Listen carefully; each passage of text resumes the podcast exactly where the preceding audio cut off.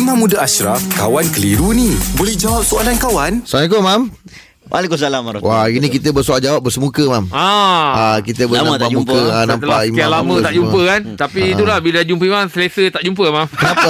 Saya Kau saya rasa pun, saya pun rasa macam malas juga nak Yelah, datang tadi. lama tak- eh, Saya pun tak seronok juga nak datang tadi Kita tapi set hmm, jumpa Dia tak datang nak pergi jauh sangat. Oh ya Mam. ke Oh Imam suka buat dekat-dekat je Ha, dekat-dekat belakang istro ya. Buat belakang rumah Imam, Mam. Mam. Okey, Mam. Soalan ni, Mam, eh. Okey, kadang-kadang ah, kalau kata-kata ibu apa itu ah, mengguruskan hati, adakah anak boleh berkecil hati? Oh, soalan dia simple, pendek je. betul betul betul Ah. betul. Kan? Okey, sebenarnya mak dan anak dua-dua ada hak.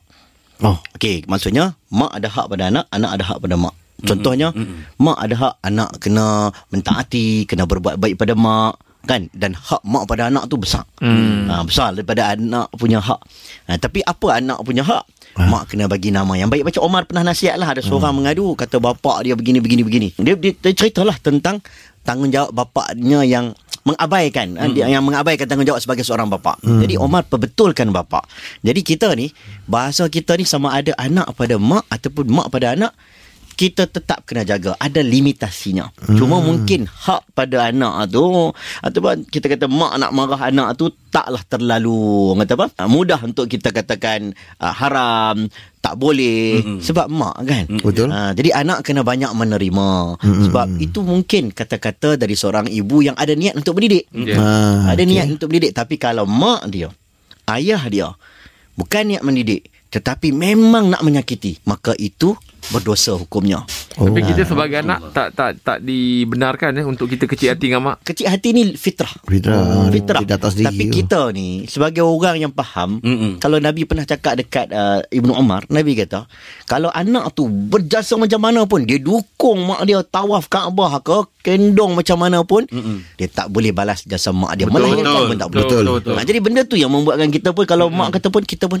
ini ibu, aku tak boleh, Yelah, aku tak boleh nak balas. Ha, ha, betul. Ha, cuma kita sebagai mak ayah ni kita kena berfikirlah Maaf sebelum mam. kita uh, Saya pernah teringat satu cerita. Tak tahu dia yang benar ke tidak. Apa ni? Ketika ada seorang anak Yang belikan kain Untuk isteri dia Mak dia terkecil hati.